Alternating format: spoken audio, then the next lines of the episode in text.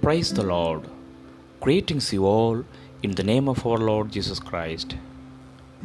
I thank God for this great opportunity to share the Word of God through morning honey drops.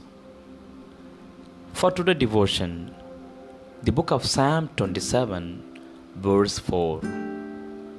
One thing I ask from the Lord, that I may dwell in the house of the Lord all the days of my life.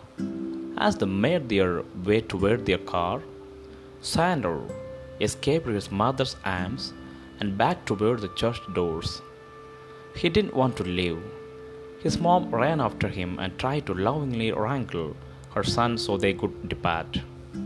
When his mother finally scooped four year old Sander back into her embrace, he sobbed and reached longingly over her shoulder towards the church as they walked away.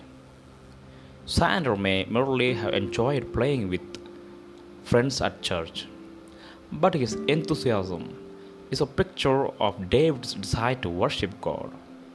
Though he might have asked God to thwart his enemies for his own comfort and security, David wanted peace to prevail so that he could instead gaze on the beauty of the Lord and to see him in his temple.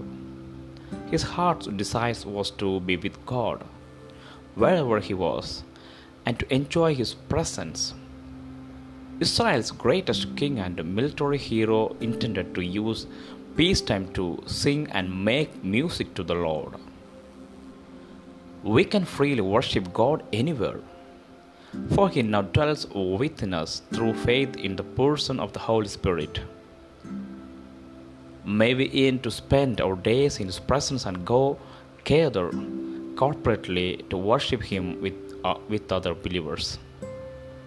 In God we find our safety and our greatest joy. When have you experienced the passionate yearning to worship God? And what keeps you from experiencing that more frequently?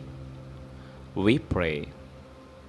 Dear Heavenly Father, you are our delight and our joy. We long to worship you without distraction and interruption. In Lord Jesus' name we pray. Amen. Amen. God bless you all.